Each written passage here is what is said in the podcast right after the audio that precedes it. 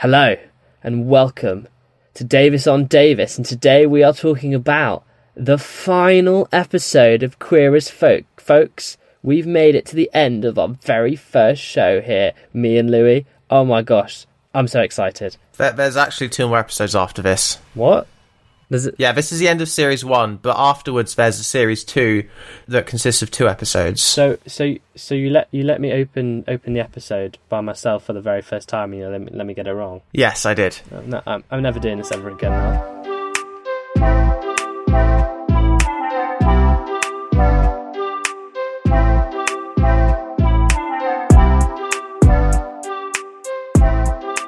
And welcome to Davies on Davies. This is a podcast all about Russell T Davies and almost all the shows he has written.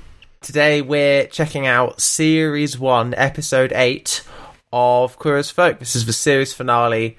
This is where quite a few plot lines are gonna get wrapped up, but the characters aren't gonna all die, so there is there is still gonna be room for a, a second series. In my defense, this was always intended to be the end, and it was just because the show was such a smash hit that two additional episodes were written. So I think a lot of what we think about today and the way the show ends, there is going to be a lot of this was the intended ending. So anyway, before we get into the show, um, have you done anything this week? That's a very good question. I suppose the most exciting thing I've done this week, um, which is quite sad really, is I don't know if the listener at home will notice that I seem to have improved in audio qualities rapidly. I hope I hope you've noticed. Well, on the one hand, I hope you noticed, but on the other hand, I hope that my audio quality wasn't so bad before that it's so noticeable that I'm now using a broadcast standard microphone that I've um, borrowed from my uh, my university. So yeah, I no longer sound like Louis a radio host and I'm just some weird caller in on the radio station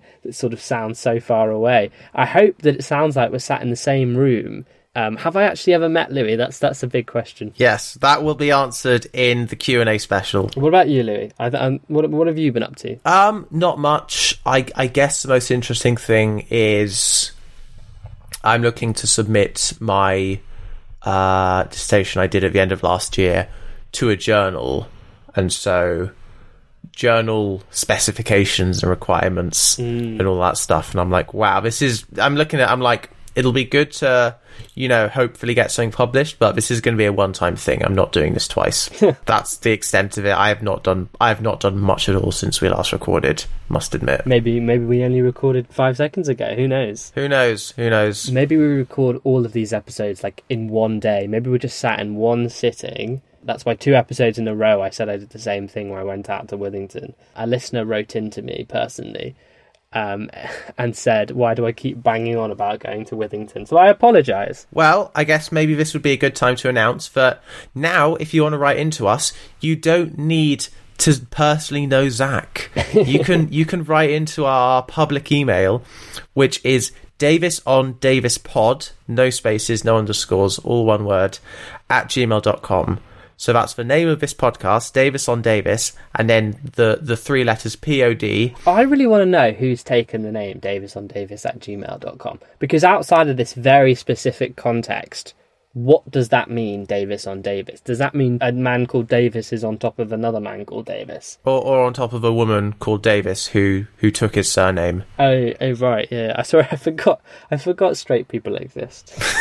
Well, it's funny, like, my parents got married in Canada where the default is to not take, you know, the man's surname. really? Yeah, yeah, yeah. The, the default is just to keep your maiden name if you're a woman. Yeah. See, I didn't know that. Canada is such a like a, another country. Obviously, people do. There are people who do who do take their husband's name, but you sort of have to like express you want to do that. Like how in Britain you have to express you don't want to do that. Mm, Although I think now there's a lot more conversation around it, especially in the last 10 years now that same-sex marriage has really like sort of thrown a spanner in the works of that convention because when you've got no women what do you do? Or when you're both women what, what do you do? I know someone who these two women got married and they decided to just make a new surname by smushing the first half of one person's surname to the second half of the other and they just made a new So like a portmanteau. yeah exactly coming from quite a, uh let's say liberal area um i did grow up with a lot of people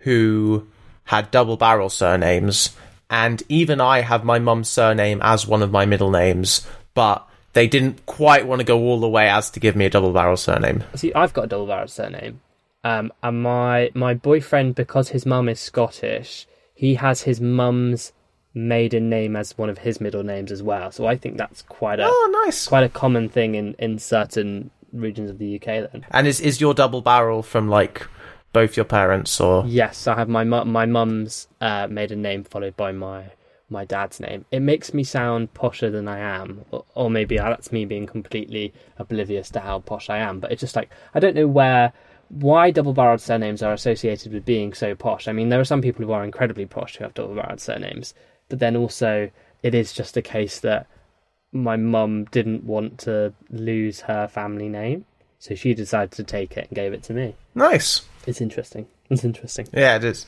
Also, you know, also it's nice to have my mum's surname in there because it proves that I'm related to Madonna. You're related to Madonna. I'm going to leave that as a complete non sequitur. Let's move into the episode. What? I've been talking about this for too long. Whoa, whoa, whoa, whoa, whoa! Okay, every French Canadian person with a surname Fortin is related to Madonna because there's a reason everyone with a surname Fortin is related, and Madonna's mum was like from there. So, you know. Wow. So you've got okay. So in our next episode, I will discuss my connection to Madonna. But for now, Let's get into the episode. Episode 8 Punchline. That's what it's called. We're not going to do the discussion of how different lists of the episodes have different naming conventions. We're just calling it Punchline. And we've been talking too long about names, so let's let's get right into it, I think. so we open up this episode with Romy, Stuart, and Alfred um, arriving at the car dealership, and finally, I know everyone's name, so we don't have to have a conversa- another conversation about names. And um, Romy is wondering. We sort of open up the episode with the line, "Do you think I look lesbian?" Um, because R- Romy is discussing that the fact that the Home Office are going to go, come and visit her and Lance to to sort of do part of the checking up um, to see if their marriage is real. Yeah, yeah, exactly. And she makes a very good point that the Home Office deals with these sort of scam marriages all the time. So she's like, they, they probably know what a lesbian looks looks like. Yeah, can they just tell? Do they just have the eye? I feel like there are there are only two types of people are going to have gaydar. It's going to be actual gay people and homophobes. you know, the only two people who who need to care about that sort of thing. You know, and they might have the eye. I wouldn't be surprised if the Home Office have like actual gaydar devices and they sort of scan you. Yes, it's called a diverse workplace. But the great the great thing about Romy giving Stuart a lift to the car dealership is that he sort of it means that there's this man, Stuart, this woman, Romy, and this baby, and Stuart gives Romy a little kiss on the cheek to say goodbye. Yes, a little a little confidence kiss, a little you got this. And it's funny because this answers the question of does she look like a lesbian? And it's like, you know, not not explicitly, not while she's with a man, because a guy looks at him from inside the dealership and is like, okay, cool, that's my next customer.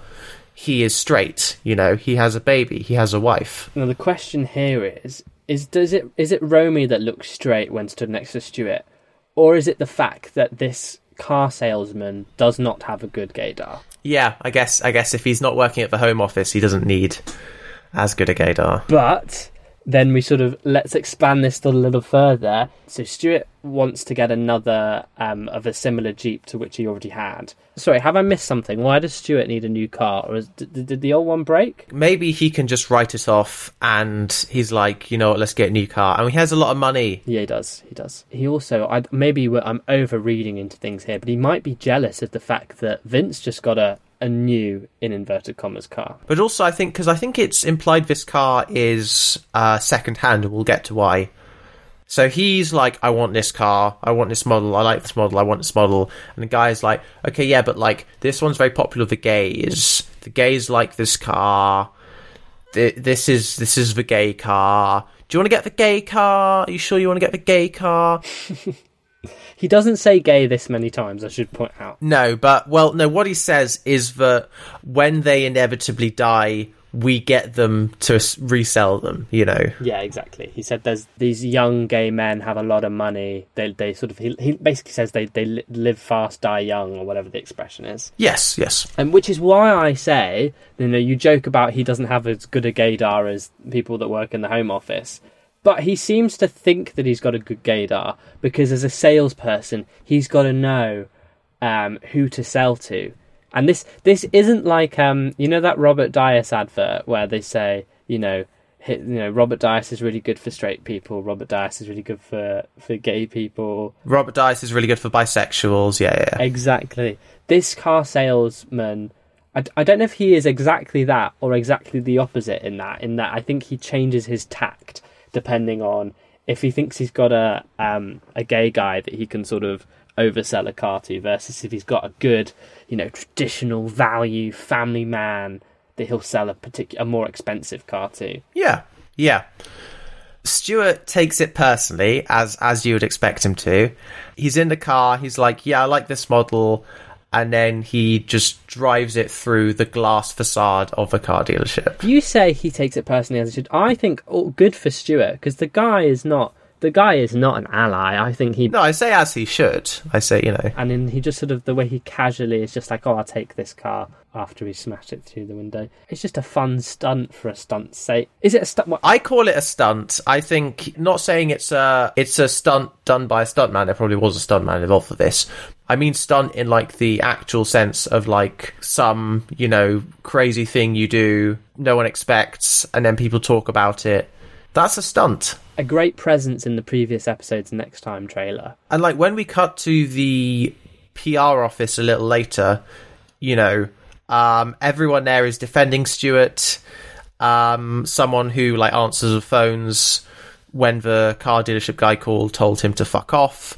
um, they're saying, you know, if you sue us, we will counter sue you because of you know homophobic remarks and all that. They'll tell the papers. You're going up against a PR agency. A great detail pointing out the hints of exactly what Stuart's been doing. Yeah, they run the press. They're the gay agenda. You know. We discussed in a previous episode that we thought that the PR agency was pushing the gay agenda, and it turns out they probably are. And good for them. It's about time. Over um, in the supermarket, we see Vince, Mr. Tyler, as his co- as a colleague who's just been on holiday ref- calls him Mr. Tyler. Um, I think it's amazing that we haven't discussed the fact that Vince's last name is Tyler at all. I know we, we, we avoid we're avoiding talking about Doctor Who, but it is I think worth saying that Russell T Davies knows about three people's surnames. Yes. Given that this 1993 in in four years, sorry, this isn't sorry, what, 1993. What am I talking about? 1999 is when this came out. In four years' time, RTD will be writing the first series of Doctor Who, and will just reuse the name Tyler. Crazy, crazy. and then he'll write the third series and reuse the name Jones. What's Nathan's last name? Maloney. He doesn't. he Hasn't. He hasn't.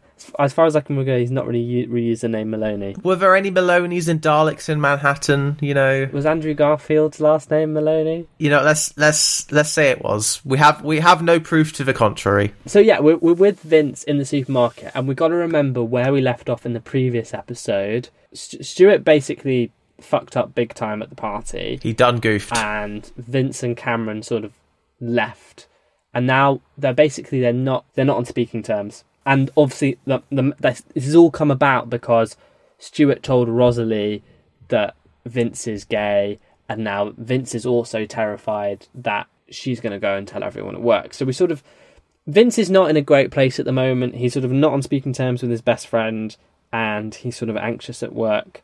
And as this sort of new girl, um, sorry, no, not the new girl, um, the woman who's come off her holiday says, "Mr. Tyler, what's the news?" He starts telling her about the fact that refrigeration is closed and that there's ten jobs gone, um, because of that. Which I was like, "Whoa!" I, I thought we're currently, you know, in a recession now. I didn't realize things were that bad as well in the '90s. I thought the '90s was this golden age of employment. After 1992, things got better and better and better and better, and then 2007, the end, they suddenly got a lot worse. And then they sort of, you know, got slightly better and slightly better. Not as dramatically better because of austerity, but that didn't stop another recession from happening, did it? That's Louis' austerity hour, another bonus feed. No, but it turns out that this new woman, she doesn't want to find out how many jobs have been lost. She wants to know what's the news with Rosalie because she tried to set up Rosalie and Vince, un- completely unaware of what's happened. But all that happens is Rosalie and the other girls just giggle at Vince, and he, you know we know what his mind is jumping to. He thinks that um, Rosalie is telling everyone that he's gay. Yes. We cut over to Nathan as well. So we catch up with where our third protagonist is. And he is um, in English class where they're learning about Wilfred Owen and Christian, who we remember is a gay basher who had that encounter in the changing rooms during a detention with Nathan. Yes. He basically tells his teacher that um, in the, on the inside of the book it says that Wilfred, Owen, Wilfred Owen was, was gay and that therefore they can't learn about him. Because of section 22. Uh, eight, tw- 28. 28. Catch 28, yeah. Catch, no, catch, yeah, yeah. Catch, oh. No, I know, I, I, I You're making a joke, I realise you are joking. did it the other way around just to, just to turn my mistake into a joke there, Um, yeah. And I, I for a second was like, oh, he's just, this boy's Christian's just being homophobic. But then I was remembering that Section 1028 was in order until 2003 in England and Wales. Yeah, yeah, yeah, yeah, yeah. But then the teacher's like, ah, his sexuality has nothing to do with his poetry. And I want to be like, no, that's not true. I think the two things are inter- intertwined. Legally, it doesn't. Legally, it doesn't, no, but sort of. yeah. It shows that so Section 28 profoundly, not only is profoundly homophobic, it also doesn't capture the true artistry of um, World War One poetry. No. I mean, people taught Shakespeare during section 28, you know. Exactly, and that's that's very fruity. People taught Isaac Newton, who might have been gay, might have been asexual, and uh, lifelong bachelors, as they were known back then. The, we have gone on on a tangent about Wilfred Owen and, and Section 28, when actually I think the point of the scene is that Nathan is fuming by this outburst by um, Christian in this class. And Donna, who again, she's she's done her her hair looks splendid. She always just looks so on it. Um, she looks back at him and he is fuming. And so we cut to them in the corridor, and Nathan is once again saying that he's going to leave at 16. And then Donna has an outburst. Yeah, we get to know what's happening with Donna. Her mum's boyfriend is moving in, and he is the worst. And she feels that Nathan is ignoring her, and she doesn't want that to keep happening. She wants him to listen to her. She wants him to respect her. Nathan has a choice now. It's like, does he keep going down the Daniel route, or, or does he see what's been standing right in front of him this whole time? That sounds like the plot of a rom com. Yeah, I was gonna say in terms of friendship, Exactly. because I mean, because like him and Daniel are not together romantically. You know, they're they're also friends. Friends with a couple of benefits, I think. Yeah, no, no, certainly, certainly. Donna, she's got a wonderful line. She says, Me, I could be bleeding from my eyes, and you wouldn't notice. And I'm like, wow, what an image that sort of sums up how oblivious Nathan is to anything that isn't him. He's so wrapped up in himself. And where does that put us on our, our sort of series long arc of me redeeming Nathan in our eyes?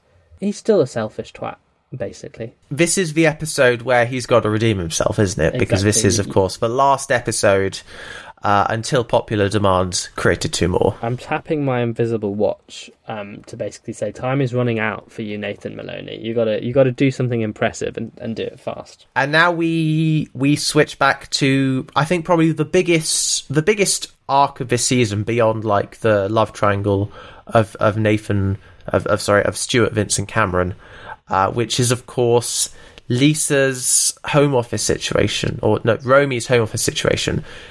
But of course Lisa's there. And you know we need to remember Lisa's there because you know Lisa has agency, Lisa has has want, wants and needs, and she's been setting in motion the uh, the plot to derail the marriage to Lance. And we finally we finally find out how that's gone because uh, it turns out that Nathan did send the letters, and you know someone has come into the house and he he's actually holding the bundle of letters. And the thing is, I noticed the letters are always they're always tied up in string in the same order and everything. So I'm wondering, did they read them or do they have like X-ray machines that can read letters without opening them? You know, The people in the Home Office are just very good at putting things back into envelopes and, and tying them up again to make it look like they never read anything. They are sneaky. yeah. Well, even though here it's here it sort of only works if they've if they've read stuff, but it's a for, it's force of habit. they were like, oh oh god, we did it by accident. Okay, well, never mind. I mean, might as well keep it like that. Yeah, and so Lisa's outside because you know she's not part of a marriage, so she has to not look like the, the woman's partner. Lance has said that she's the babysitter. Yes, yes. Lancer said she's a babysitter. Uh, she's telling us all to Stuart. So Stuart's been kind of called about this because I think he gets called from the office, and when he like hears she's on the phone, he's like, "Okay, right, I'm clocking out for the day. Cancel everything else. This is important, you know." And obviously, because of his, he must run the company because if he's able to just do that, you know. I think I think as we discussed the other episode, the the, the amount of money that he makes and to the, the freedom with which he just leaves, mu- he must be the boss. Yeah, or like number two, let's say. Like maybe there's one person above him, which is why he had to like, f- you know, do the thing at the funeral where he sort of gave the copy, you know. Um, so we see we see through the window. We don't. We're not in the house, but we see through the window that Lance punches the the Home Office guy, and then off screen. So late, and then it cuts to later where we hear that he also punched the arresting officer. We don't actually see that bit. We cut we cut to when Stuart t- shows up at the house, by which time the police are there arresting Lance. Yes, and Romy wants to know who did it. Uh, she asks Stuart, "Did you do this? Did you do this?" Uh, and he's like, "I did not do it." And then she asks the she asks the Home Office guy, and he says, "I can't say, but if you see Nathan Maloney, tell him thanks a lot." His nose bleeding. Which uh, there's a police officer there. What you know? Can can they just can they just say that? Well, he said that he's not telling telling them. He's just saying, "Oh, can you send a thank you to Nathan Maloney?" That's like the least subtle way to not tell someone something. Well, exactly. And actually, really, upon watching it twice, I realise he's not actually thanking Nathan for the letters. He's thanking Nathan for the series of events that led him to being punched in the nose. Oh yes, no, no. Obviously, Yeah, he's yeah. he's very he's very mad uh, about is. this. He. He's like he's he's he's thinking. I honestly would rather just let this fraud happen than get punched in the face. You know, I would rather have no reason to pursue this and just let him let him get away with the goods, which is checks notes, getting married. What? Okay, fine, whatever. It's just one guy. He he works at a university anyway. That's you know, that's that's a lot of tax income. That's not like But the reality is, uh, uh, like, a gay woman is being is like forcing herself to marry a man. Really, this is this is this is real justice happening right here. yeah. saving Romy and saving Lisa. That that's that's the real justice that the Home Office is fighting for. That was a joke, dear listener. So, a point I want to make here, and in terms of what is right and wrong, and what is sort of seen as like good and bad actions, is that when Lisa asked Stuart to send these letters in, like that's supposed to be a bad thing. She's supposed to be in a position where she has to do something that's bad, and we, we, we as the audience think, you know, this is bad, but we can kind of sympathise with her. Um, maybe just from a purely like plot narrative viewpoint, we wouldn't want Lance to become part of the status quo. You know, this has to resolve some way. Um, but ultimately, you know, someone sending in these letters behind their partner's back is bad. If she couldn't discuss this with Romy in person and say, I really don't feel comfortable with this, I really wonder if, if we could instead look for someone for Lance to marry Yeah. who is in more of a position where they're happier to like maybe someone who was like recently widowed just for exa- as an example and you know is doesn't want to remarry but would be happy to help someone out by pretending to get married. I don't know. I don't know. But the fact that she went behind his back you know that's bad. But then I feel it's almost a little cowardly that at the last second they make Lance violent. Hmm. Like Lance wasn't violent, but suddenly, oh well, now he's violent. Now he punches two people, and so we don't need to feel sorry for him. And I think it should be messy. I think we should feel a bit sorry for Lance, and we should feel a bit sorry for Lisa. And we should recognise that this all came about because of the imperfect relationships between Lisa and Romy and Stuart and Nathan. Yes, and I think there's there's certainly something almost uncomfortable about the the the racial element of this that we have a, a black immigrant who at the last moment is painted in an, an almost unnecessarily violent negative light. Yeah, no, that is that is certainly a negative stereotype specifically associated with black people. So that is absolutely a valid point. Yeah, Yeah, especially as you point out in previous episodes, Lance seems so calm, such a nice present in the house until you know he d- he does make some odd comments. yeah, that's the thing. He makes odd comments that you know you're kind of wonder is this just because of a home office or is there something else going on here? Yeah. But Yeah.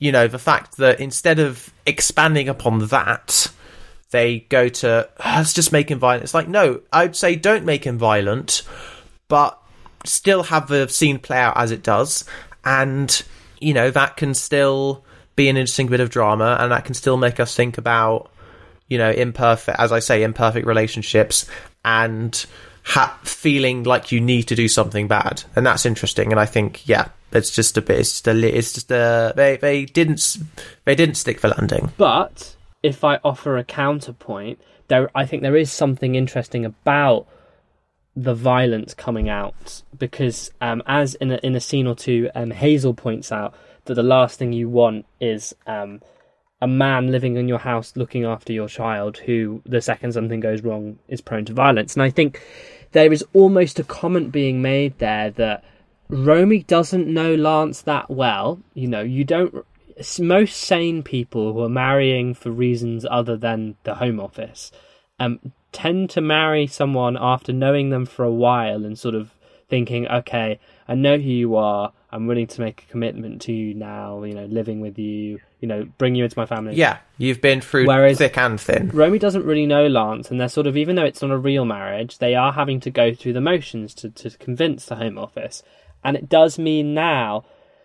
The, the point the point I'm trying to make is that no, none of them really know Lance, and we as an audience member don't know Lance. And so, it, if it turns out that he is actually quite a violent guy, I think that's that just goes to prove that nobody really knew him. I'm, I'm making a counterpoint that it is interesting drama, and I think it's quite a fun scene when he first punches the Home Office guy because Lisa on the when she's on the phone to Stuart gets so excited about it. Yeah, and a little later, um, we'll stick with this plotline for now. Nathan and Hazel actually come to Romy's once he finds out that, Oh, it's I think it's the other way around. I think Romy. or no, Romy comes to them. Yeah, okay. Well, basically, because the thing is, Hazel's also there. That's the thing is Hazel's also there, and so that's why she gets to comment on this situation about how she didn't really know Lance, uh, and how like she's annoyed that she chose Stuart as the sperm donor, and so Hazel's like, well, then you really don't have good taste in men. And the thing is, Nathan like plays along and says that like, you know, yes, I did it and I wasn't asked to, and I did it because I love Stuart, and he really, he really plays this up as like, this was all me, this was all my fault because I saw how the baby situation made Stuart feel, and this is nothing. This wasn't Stuart's decision. This wasn't Lisa's decision. I'm just a stupid kid, you know. And it's interesting that Romy never finds out that like this was like Lisa and then Stuart's plan, hmm. you know, to sort of hide their blame. It means that they got away with it, you know. I think there's a, there's a big well in the sense that Romy does blame Stuart to an extent. She, she she doesn't clock onto the fact that it was Lisa and Stuart's plan, but she does say it is all your fault because all you do is shag. And had it not been for you, Nathan wouldn't have come into this, and this wouldn't have happened. So actually, No, yes, I, I get what you're saying, but like she, it's not like like if if if Stuart sent the letters, she might be like, I don't want you to see Alfred. You know what I mean? yes, that's But true. this is like you're an idiot, but I kind of already knew in that you were an idiot, or you- or you know, or you were trouble. Yeah. and like so she kind of can't she can't blame him enough to to stop him from seeing Alfred, which was the plan. You know, like I think Stuart knew that she'd be angry at him because of his connection to Nathan, but you know now he can see he can still see Alfred. But I think, and I think Lisa made the point that she wouldn't actually be able to stop. We we had this discussion last time. Yeah, but that's like legally she wouldn't be able to. But like, Yeah, no, no, you're right. if You're you right. have to, if you have to go to her house to pick up the son, then like sh- you know, it would be one of those awkward sort of he stays in the car and and Alfred has to walk by himself, but Alfred currently isn't in a fit state to walk because he's a baby. Stuart gets his his new flavour of a week to to pick up Alfred from the door and take it back to the car. Exactly, exactly. And so that's kind of the end of that plot thread, really. Yeah, yeah, we're we're we're wrapping things up. You know, we're on a roll, we're on a streak. It's it's ended in, with some high drama. So now let's should we we can go and wrap up um, Rosalie's storyline with Vince then. Yes, yes. So Vince is able to catch Rosalie, and you know he's a bit distressed. He he's he's worried she'll tell people, and he's thinking like, you know, maybe maybe he's thinking he kind of deserves it. I don't know, but like he's you know, uh, not not doing great. But she tells him that she she hasn't told anyone. They were laughing at his tie because it was the same tie as someone on like a reality show or something. You know. I think it was some. It was. Did she say it was someone on Cloakrooms last night? Is, is that a reality show or is that a soap? I don't know. that kind of name, it's like it's one of those two things. It's not going to be anything else. Because I thought they were talking about like the cloakrooms in the shop, but maybe that doesn't make sense at all. I don't know. I just knowing how Vince and Rosalie interact, like it must be about TV because that is something they talk about. Like that's No, no, you're right. You're right. You're right. But the point is, they're laughing about his tie, um, and she she offers him that sort of olive branch by saying it's not that bad, and so then he starts doing the gay thing where he starts explaining. Um, it was actually a, sorry. I, I feel very homophobic for calling that gay. Um, okay. Please finish this thought because I don't know where you're going. where he starts going, well, actually, it was really good value, and actually, this is where I bought it from, and actually, da-da. and he starts talking in a lot of detail about the tie, and Rosalie just walks away. yes, yes. No, I love a frugal gay. I love a gay who loves a bargain. You know. I do think that is intended to be a sort of a him talking about the tie is meant to be, you know, a straight man wouldn't say that much about a tie. I do think that's the point. Yeah. But that is um that's their sort of their friendship, I suppose. Yeah. I think one of the important things to note is just before this scene with Rosalie, Vince has had a phone call from Stuart, and Vince has picked it up, but Stuart hasn't said anything. And then Stuart has, has hung up and then dealt with the situation with, with Romy and Lisa, etc. And so that's the only contact that we've seen Vince and Stuart have. So all things are very awkward. And then we jump to an art gallery where Cameron and Vince are together looking at art. And we sort of get the impression that Vince is trying to tell Cameron that he likes art, but the only art he references, you know, that artwork that nowadays you just see all over social media where it's like, if you look at this, can you see the duck in this image? Can you see the eye? What magic eye? The magic eye, yeah. Or or no, not magic eye. Like those optical illusions. I guess they are. I know. Is it one where like if you look at it sideways, it turns from a rabbit into a duck? You mean that one? Yes, and he does also drop name drop Magic Eye as well, and he loves um, the painting of the dogs playing poker. now, the, the thing to note is neither of these references are high art, so it's, it's one of the, another one of those hints that Cameron and Vince maybe aren't made for each other. Um, so Cameron says, "Oh, we don't have to stay long. We can. I just have to stay for the speech because I know I know the person giving it." And then they notice that Stuart and Stuart's assistant are there because Stuart's assistant is everywhere. Yeah. But and Cameron's immediately like, let's go. Well, we can we let's actually let's leave now. But Vince is like, no, no, no. We're all we're all adults. We can like we can stay in the same room together. You know, it's not it's not a problem. And does then does Stuart then realise that Cameron and Vince are there? Does he spot them back as well? Hmm, I don't know because they don't ever interact. They're just. It's just. No, they don't. It's just that Vince is fine being in the same room as as Stuart. Okay, we don't have to plan our day around avoiding him yeah, exactly. because he is. No, I don't think because he is pretty preoccupied with trying to chat up a new guy. You know. Because I'm just wondering whether or not when he tries to chat up this new in inverted commas guy, he's doing it because he wants to be watched doing it. That's that was that was my only thought behind that. No, maybe, but also maybe he wants to be watched by his co-workers doing it. Who knows? Oh, that's, that's also true. That's also true. Um, but as it turns out, he shouldn't really want to be watched. and because it turns out he's already taken this guy home however long ago. But he doesn't remember. So he gets told to fuck off. And this is like the first time he's ever been rejected. And I'm wondering, like, really, has no one ever done this before, or has he always been able to? Well- has he been always a, been able to be just smooth enough when it's a, a double dip? You know, when it's someone who who recognizes him and he doesn't recognize them, he can be like, "I get to do it all over again for the first time. How wonderful is that?" And he wasn't quite that smooth this time. Well, do you want to hear a funny story, Louis? Yeah.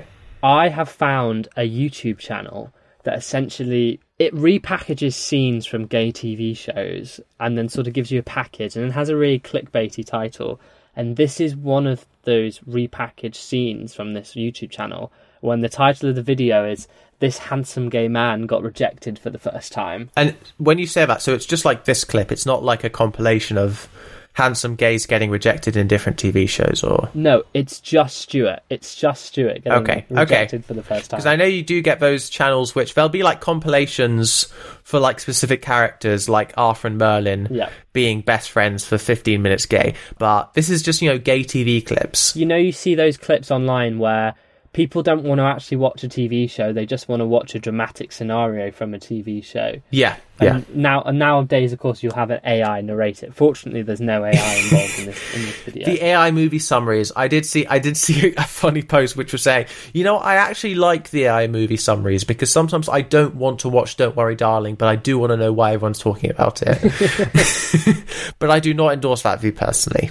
Ultimately after Stuart gets told to fuck off he definitely feels stupid and Cameron says to Vince pathetic. Because I mean, the thing is, because like I think Cameron wants to sort of be more performatively antagonistic against Stuart, and uh, he he also does hate Stuart, but like you know, Vince has reason to hate Stuart, and Cameron sort of wants to be the be oh yes we're hating Stuart together, but actually it it ends up being that it feels like he is sort of Vince is just feeling a bit sad about the whole thing, and Cameron's not really picking that up. exactly It's funny, Stuart gets rejected once and he is in the worst mood. Suddenly. He is just completely like he gets in his car and it's clear he shouldn't drive and I'm not sure if it's because he's drunk or or he's just so upset by being rejected that like he's going to drive into a wall or something.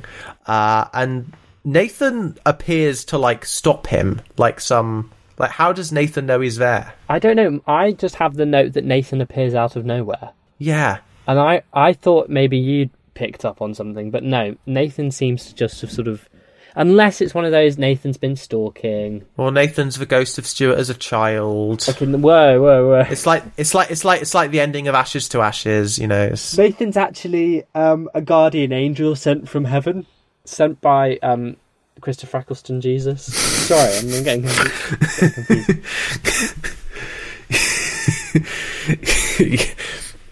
yeah, No, and and basically the point of Nathan is Nathan tells um, Stuart, "Let's go get a cab."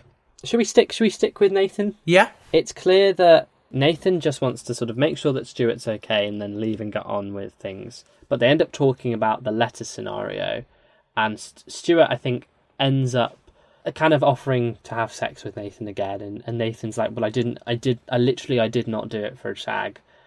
And we so then sort of we see into Stuart's psyche that all he has to offer is sex, and there's there's this is a very low moment that all he all he has in his life to give is sex, and that's probably why being re- rejected by this other guy has hit him so deep because it feels like then the one thing that he had is gone. And Nathan turns around and basically says, I didn't ever mean anything to you. It was just that I was so readily available. And, and Nathan tries to leave. And then this is the scenario where Stuart asks him to stay. He, he doesn't want to be alone. He sort of tries to ask him, Do you want to, do you want to have coffee? do you want to watch a video? Yeah. And Nathan's like, I don't want to watch porn. And Stuart's like, Oh, it doesn't have to be. It doesn't have to be porn. It's not all porn. It can be cartoons. I don't know if he says cartoons, but that's what I think of just because of you know when we first meet Nathan in episode one. But then we have the big moment. The big moment, Louis, that you when way back when we recorded episode one, you said that you don't recall the series ending with Stuart begging Nathan to stay. And this is the scene where that supposedly happens. Yes. And Nathan says, "You know, are you begging me?" And Stuart is what what he's doing is he's asking him very very reluctantly. Yeah. You know, oh, you know, could you stay? Yes. Stuart has to be like, if you think that's begging, then you better hope you never end up homeless. Yeah. And I mean, this is it. This is the canon event. I love it. Like ever since that Spider-Man movie, which just like every time we, we've we've just replaced in our lexicon, we've replaced um, foreshadowing or dramatic irony with canon event. Mm, seminal moments are no more. It's all Yeah. canon events. No. I mean, I still, t- Yeah. I, I still talk about seminal moments because um, Okay. I'm a literary academic. Not really. That's nice. Not really. Yeah, I'm not. So, so I and because we're watching a show about gay people, I just call it seminal moments. What? Because the fun fact is, here's where you find out that I speak Latin. Um, semen and seminal do come from the same Latin stem, semen, which just means seed. So you know, semen being The seed of man. Yeah, the seed of a man, and seminal meaning the moment where the sort of the seed has been planted.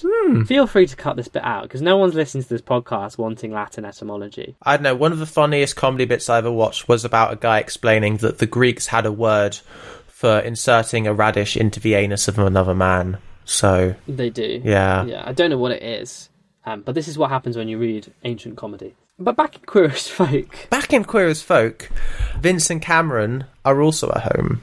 Vince is he's in the bath and he's going on about Canal Street. Cameron is brushing his teeth. They've reached that point in their relationship where they're both able to use the bathroom simultaneously. Yes, yes, uh, yeah, yeah. It's it's very domestic. and Cameron wants to go to Australia. He's like, "We got to go to Australia. I've got an idea of what we're going to do in Australia. Au- Australia sounds like a good destination for a couple gays. One of them being Australia. I don't know. It's it's just very far from Manchester. I think that's the point, right? Is that like, what's the furthest from Manchester? you know, and Vince cannot stop talking about Canal Street in Manchester. And what do you think Cameron's purposely trying to just get Vince as far away from it as possible? Yeah, certainly, That's that's his motive. certainly, because I mean, because the thing is, like, Vince has cut ties with Stuart, but you know, he's still friends with Alex. He's still friends with um his his you know I, I, I say his mum his mum is his mum but you know he's he's he's still friendly with Bernard uh and they're all there And I suppose most poignantly, you say that Vince is discussing Canal Street in the bath. He's not really discussing Canal Street. He's talking about Stuart. His stories all hinge on what Stuart did this one time and what Stuart did this other time, and this time that Stuart done all this ketamine or So honestly, just I think when Stuart kissed him at the party, it's like it, was it was like the Doctor Who genetic transfer. It's like he's he's he's in the room now. You know, his DNA is in the room. he's obsessed. But I always I think he's always been on. Oh yeah, Vince has always had Stuart on the brain. well yeah, of course. But like Stuart knew that like he had to really put himself on Vince's brain. You know, in the party, like, All this Stuart chat makes Cameron burst out of the room, and then just kind of burst back in. burst back in. Yeah. Yeah. I'm expecting him to turn around and say, "Would you just shut the fuck up about Stuart for one minute?" And he doesn't. What's he say? I love you. Dun dun dun. Now, the the question on everyone's lips: Do we think that he said "I love you" too early? Because apparently that's a big that's a big that's a big no no. That's a big risk. Well, I don't. Here's the thing. I don't. I don't. We don't know exactly the length of time that they've been together, but I think there's certainly. I mean, it's obvious this relationship is so one-sided because Cameron is obsessed with Vince and Vince is obsessed with Stuart. Yeah, So clearly, what you what you shouldn't do is say "I love you" to someone who you kind of have to realize is not going to say it back. Well, then he's like, you don't have to say anything. And even like the next morning, they they still haven't talked about it. Vince is like, you know, just getting ready for work, whatever, whatever, whatever. He's lost his blue folder. Lost his blue folder, and Cameron's like, you don't have to say it back. You don't have to say anything, but he he wants him to register that it did happen. You know, which is very interesting. Now, while Nathan was at Stuart's flat, he spotted K9 Yes. and it made him think of Vince, and it made him think of you know the the connection between Stuart and Vince, and he wants to do some guardian angel shit. Is all I can say at this point. I think the other thing that probably makes him think of Vince is that great big fuck off pet picture of Vince on the wall. left over from the party. I, I, I, I should have spotted that. Yeah. It took me a moment to realise that that's not a permanent feature of Stuart's house. It's just left over from the party where there are multiple pictures of Vince all over the wall. Yeah. And so when Vince comes out of his house for next morning, he sees K9 on the top of his car. He thinks that Stuart must have done it as a sort of unintrusive apology, as a, you know, I know you don't want to see me, but I just want you to know this, and I'll disappear, you know. And so immediately he phones. Yeah, once he gets to work. He phones Stuart to say thank you. So yeah, not immediately. No, but I mean, the moment he gets to work, you know, he he phones Stuart to say, but also because he just says thanks for the K9. I just wanted to say thanks for the K9. So like Stuart hears it and thinks that Vince is just thanking him for K9 of a party. Yeah, yeah. Stuart thinks that oh okay, he's sort of he just wants to like chat without it seeming like he's he's actually going to start chatting with him again. You know, like sort of Tessa Waters kind of thing.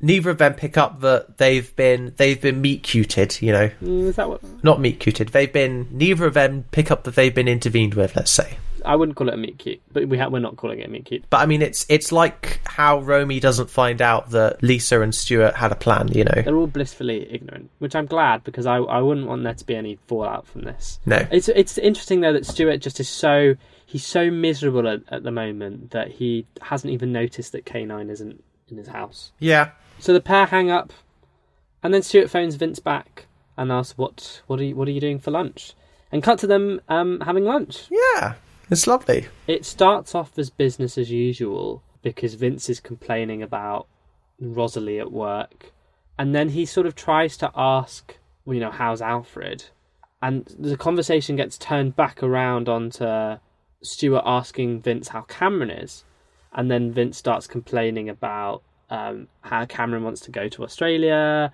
Vince doesn't really want to. And then Stuart's like, oh, don't worry, give it six months and he'll be able to name all the Doctor Who's. And then to prove the point, Stuart um, explains how over the last 16 years that he spent being friends with Vince, that he has learnt the name of all the Doctor Who's, as he calls them. Yes, all seven, and then Paul McGann doesn't count. Oh, it's, it's crazy that it's just seven back in 1999. Wow. It is mad that it has more than doubled since then. yeah. Eight, or even if you count eight, it's still doubled since then. I mean, we count. It's funny. I've seen people joke about this moment because this is Russell T Davies giving his opinion that in the 90s, Paul McGann did not count because this series came out three years after the Doctor Who television movie in 1996. Yeah, Um, whereas it was Russell T Davies as the Doctor Who showrunner who made it official official that Paul McGann does count as a Doctor. yeah. Sorry, we're talking too much about Doctor Who, but I suppose the show is talking about Doctor Who. No, yeah, no. It's it is it is funny that they sort of that was for fan zeitgeist of a time. You know, that was like Exactly. And I think it is, it is, it is definitely a lot of fun to see how it was to be a Doctor Who fan during the Wilderness years. Like I listened to a BBC Sounds documentary about that. You know, I think I think this show did contribute somewhat to, you know, revived sort of enthusiasm for a reboot. Well, I'll tell you exactly what it was if you're interested. Um, Jane Tranter, who was um, head of drama, uh, sorry, not head of drama, that was Julie Gardner. She was very high up at BBC Wales, and she was a Doctor Who fan. And it was her seeing Queer as Folk that made her decide that Russell T Davies was the person to bring it back. So it's Queer as Folk that brought Russell T Davies to the attention of the people who wanted to bring Doctor Who back. That's the connection there. Nice. So really, yeah, we do have this program to thank because without it, RTD wouldn't have been the showrunner, and arguably it wouldn't have had the success that it did. Some people would argue about that, but this is a podcast about Russell T Davies, so of course I'm gonna. Yes, we're we're biased on this one. We're pro. We're not bringing on a Daily Express journalist for balance. You know. No, I think what's very interesting is the fact that Vince says, "Oh, this was nice. We should do it again." Clearly, Vince is obsessed with Stuart and doesn't want him to leave his life, and Stuart's like, "No, we don't have to do it again. You know, my world is so big." He's put the ball in in Vince's court. You know. Has he? I d- Well, no, I think because it's like Vince. Vince can't be coy now. Like he has to what he has to want it now. You know. he makes he's made the point to Vince that Vince has got such a small, tiny world because he they've had a discussion about how because Cameron said I love you first, it's given him all this power. But Stuart's like, no, but it hasn't because he's stupid. You can't give any respect to him. Why would he love you? Because Yes. You can't respect anyone you lo- who loves you, he thinks. especially not Vince, because how can he be the best shag that Cameron's ever had? Um, and also, the only thing he does is go to work, drink at the bar, and watch cheap science fiction. You know, he's got a tiny worldview. I think Stuart's got an even smaller world because all, all his world is work and sex, money and sex. Hmm. Well, anyway, at the bar, Hazel and Alex are joking about not seeing Vince anymore, uh, and I love I love that Hazel and Alex are this kind of odd couple, and that is going to carry forward into the specials, which I think is great because they they are so great together. Yeah, and meanwhile Donna and Nathan are there, and it's nice because it's like the the classic bar setup, which we haven't seen in a couple episodes because there's been so much drama. But like people are just in the bar, you know, crossing paths and chatting about each other, and I love it. I was going to say we're picking up people's stories because we see the connection of Donna wants to ask Hazel if she can stay for the night because she's worried about um is it it's like her stepdad or her mum no sorry her mum's boyfriend It's the same thing basically. and then as you said someone else is in the bar it's Christian Hobbs from school with a girl in a gay bar and Donna is fuming They're like, why is he here? And it's because it's because it's a cool place. It's because gay is cool, and it makes you look metropolitan and trendy and sophisticated. what Donna says is Canal Street is New York to year 12 So does that mean that Nathan's in year twelve then? well he's 15 so surely he's in year Eleven or ten or Yeah, so he's not done his GCSEs yet. But then Cameron's in the same English class as him. I don't know, unless I've written down that it's not year 12. maybe screenwriters can't do maths. Or, maybe that's it. Or, here's the thing it's so cool and trendy to year 12, and Cameron is trying to be so overly cool and trendy that he's going for Christian. the- sorry, Christian. That's that's uh, all these C names. Sorry, I, I thought I said I was on it with the names, and clearly I'm not. Maybe he's being trying to be so cool, or maybe the girl he's ta- with him is in year twelve or something. Let's say that's it. That's that sounds like the best explanation. Yeah, Anyway, he smiles at Nathan, and Nathan is bloody fuming. he is annoyed. It's great because Nathan goes up to do karaoke, and we think, okay, he's about to embarrass himself. What's going on here? He's about to sing uh, because the backing track is "Lucky" by Kylie, Oh, nice, nice, lovely. and you think, "Oh my god, we're about we're about to see Charlie Hunnam as Nathan Maloney sing "Lucky" by Kylie Minogue." Well, I should be so lucky. Oh, I was just about to. I was just about to make the exact same joke there. yes, uh, and instead he does a bit of spoken word poetry, by which I mean he he speaks about Christian. He calls him out. He says, "This guy here, he beats up queers at school. He he finds you know." Kids that are on their own, and he, he beats them up and all that stuff. He hates us, um, and the crowd is on Nathan's side, which we love to see because this could have been the most awkward moment, and instead, it's it's it's a real triumph of the gay spirit. This is the moment. I, said we said at the beginning of this episode that this is um, finally Nathan's opportunity to redeem himself, Yeah, and this is kind of the moment that he does. And the girl Christian's with is like, what the hell? And I think Bernard says, "That's your cue to leave," you know. Oh my god! As Nathan returns to the to the bar and everyone's congratulating him, and Alex says, "Oh, I'll buy you a beer." Um, he then says to Donna and Hazel, "I'm going to go home today." And Hazel makes a joke about, um, "Oh, I'm not going to have my rent money anymore." But it is that moment where Nathan's finally decided to end all the sort of the charade of you know the attention seeking and and not not staying at home anymore and decides to actually you know what my family needs me and I need my family and you you sort of go this is his character arc this is his redemption this is the moment It's a be- it's a beautiful way to round off Nathan's arc, which is definitely what's happening now. There definitely isn't going to be another tw- turn of events. This is definitely the the moral of the story is is go home to your family, even if they. Well, maybe we should get onto that. after this scene we cut back to Vince at the supermarket what's really important is he's now had that conversation with Stuart he's been challenged on who he is, what he does. I think after the events of Rosalie, after his sort of his conversation with Stuart and the fallout, he now finally decides to come out at work. Sort of very casually by Yeah, so he saw. I think he like tells his coworker, the gossiping, the the, the big gossip one, um, that you know something about stock inventory, but then quite quickly he goes on to talking about a specific guy with the nicest ass, and he's like, "Could you put in a good word for me? Because I'd want to go out with him." And you know, and and and she's like shocked but you know he's he's kind of owned it he's he's taken control of the narrative uh, and I mean, you know, I think he did believe Rosalie that she wasn't going to tell anyone, but he decides that I want to tell everyone, and I think that's that's really beautiful. That's really nice. we've just seen Nathan have sort of some art from the beginning of the series to the end, and now we see Vince sort of making incredible progress in his own personal journey.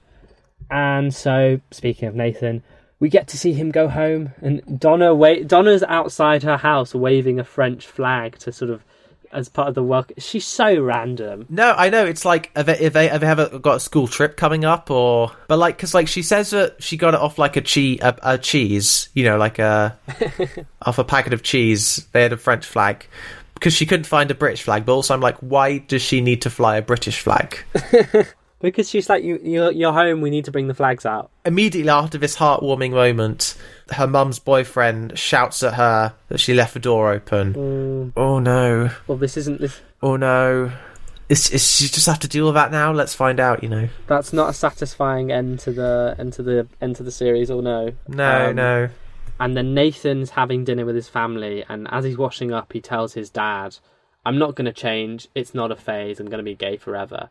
And then Nathan's dad is like, okay, well, regardless, you're not going out on a school night, and also you keep all of this to yourself. Yeah, he's like we, we he's like we can't change you. Basically, f- f- basically trying to say that he's like a lost cause. Like I, I disapprove of this.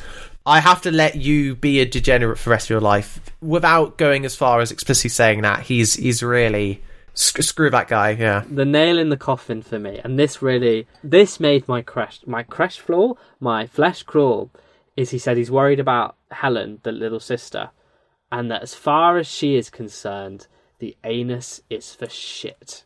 Oh, it makes oh the fact I just had to say that. Oh, the the sort of the visceral the visceral language that he uses to describe sort of a young girl's worldview by using the words anus and shit, which I'm sure a girl of Helenades would not describe her worldview of what she thinks her bum is for. no, and I mean you know the mouth is for eating. Yet here we are making a podcast. After that moment where we say, "Yeah, Nathan is um, redeemed," instantly then he leaves. Um, his mum goes to his room. He's not got his stuff. His dad's wallet is missing, and then we see Nathan and Donna running down Canal Street, getting into a cab, and saying, "Is this enough money to get to London?" And the taxi driver is like, "Yeah, that'll do." A taxi to London, bloody hell! That better that that better be shorthand for a taxi to Manchester Piccadilly station or like the coach station or something.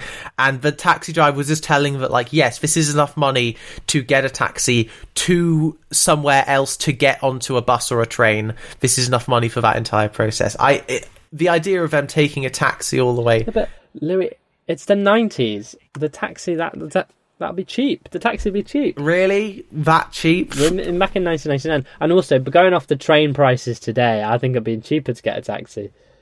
I'm I'm I'm not applying the same rules there to um, the cost of a taxi in 1999 to the cost of a train in 2024. Yeah, I know. They got they got to wrap up all these loose ends. So you know, if they get in a taxi, they go to London. That's like the end. It's just quite funny. That's like It's crazy that we've given Nathan this moment of redemption of being like he can go home, and then it's sort of like no, actually, you, he he's he's actually going to do what he's threatened to do and go the extra mile and run away. And it is like you are a little shit, Nathan, but like you kind of like I kind of like you doing it, you know, and you've done the right thing because your your life at home with your dad is not conducive to your identity, and so yeah, run away, have fun. even when we get to the specials, we find out that his dad has left home. Spoiler. Well, it's I don't think it's a spoiler to say he'll return. You know, he's he's like the third main character. But the point I'm saying is that like sort of this moment of him running away won't be contradicted by him returning later because of um his dad leaving. and also the act of going to London is like this sort of ultimate piece of liberation, and he wants to return in triumph. But we'll discuss that in the next episode. So that's it. That's that's that's Nathan's story. Yes. Finally, learning to appreciate himself and standing up for himself and not having to sort of run away from problems but f- but sort of run towards who he really is that's what i'll say is nathan's story Exactly. This is absolutely lovely. Now Vince has his has his triumphant moment uh, when he's trying to get into his car, the car he was given by Cameron, and it's like it's creaky, it's whatever, and he's phoning Cameron, and like Cameron's like, "I've got a reservation for us. You need to get here so that they'll seat us. You know, we might lose a reservation if you don't." Because he's at like the bar bit of a restaurant waiting for him to arrive so they can be seated, and Vince is like, God, do, do you hear? Do you hear the? Do you hear the creaking on this door? Oh my god! And Cameron's like, just get here, and he, he. Vince is enjoying messing with Cameron. He's enjoying the fact that Cameron cares about this reservation so much more than him. And then, and then he he he kind of has a bit of a bit of an idea. He remembers what Stuart was saying, and he's like, "Can you can you name all the Doctor Who's? Can you name all the actors who played Doctor Who?" I don't think Vince was ple- was making fun of Cameron per se. Vince was just being Vince and saying, "Oh, I'll get Bernie to fix it." And Cameron is very controlling, and he's very adult in relation to whereas Vince is very just sort of young and free, saying, "You know, don't get Bernie to fix it. I'll just pay someone to fix it." And then he says to Vince, I think just think quickly. I think this is Vince showing respect towards his elders. Yeah, what with Bernie? Yeah, it's when Vince, uh, sorry, Cameron says to Vince, it's like waiting for a kid to tidy his bedroom. That defines Cameron and Vince's relationship to Vince. It's like Cameron is this older man who thinks he's dealing with a younger, immature man, and refu- and they refuse to get on the same level. And so when Vince says, "How many Doctor Who's can you name?" like you referenced, that's Vince testing Cameron and saying, "Do you actually care about me as an equal on a set on the level on a level with with me?" yeah. Um, he can only name He can name two and two and a half, Jon Pertwee and Tom Baker. I think and the bloke with white hair. the bloke with white hair. Yeah. That's William Hartnell for all of you at home wondering who that is. Yes. So Vince is like he names all seven, and is like, God, I think I think the phone I think the phone line's breaking up. I think we're breaking up. That's such a great line. I think that's one of the that's one of the bits that gets posted around social media. That was on like the Pink Palace, Yeah. which is like Channel 4's like gay Instagram account, basically. Named after another reference in another RTD show, which we'll talk about. That's our that's our episodely reference to "It's a Sin" because we always reference "It's a Sin" in some in some regard. It's in the zeitgeist, you know. And so Vince takes the keys to the mini, just throws them and runs away. And then he this is the sort of the oddest thing. There's a guy selling big the big, big issue. I, I almost said big finish. God, I've got brain rot. That's for brain rot. Come on. There's a guy selling big issue, and he's like shouting big issue. And then Vince is like, "Yeah, it is. It is a big issue." Roadwork. I sure hope it does. so silly. Um, and he's like, unrequited love is fantastic because it never has to change, it never has to grow up, uh, it never has to end. It's an interesting thing because we've seen a development in Vince in him deciding to come out and be proud of who he is, and then that pride sort of extends to his sort of that unrequited love that he has for Stuart, which at the, I think at the beginning of the show is quite an uncomfortable position to be in. But then the first series of the show decides to end with him just deciding that that's the best place for him to be. So he he runs to Canal Street after saying it's a big issue. yes. And meanwhile, Stuart is in the club at Canal Street, and this is weird. So like he spots the guy who killed Phil Mm. in the club, and to him, it's just another spotting a guy to hook up with.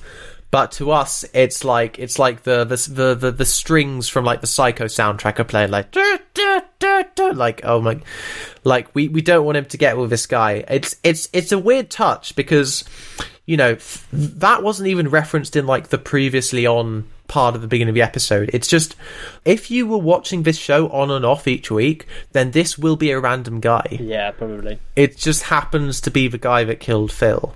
And so Vince runs to the club. It's very dramatic as they're slowly dancing towards each other, and Vince reaches the guy who killed Phil. Then he looks over, and Vince is there in the club. He must have teleported from when he was running, or maybe they weren't quite in sequence, you know, the, the shots. Hmm. and then he goes over to Vince and they jump up onto those little dancing platforms. Whatever happened to those, you know?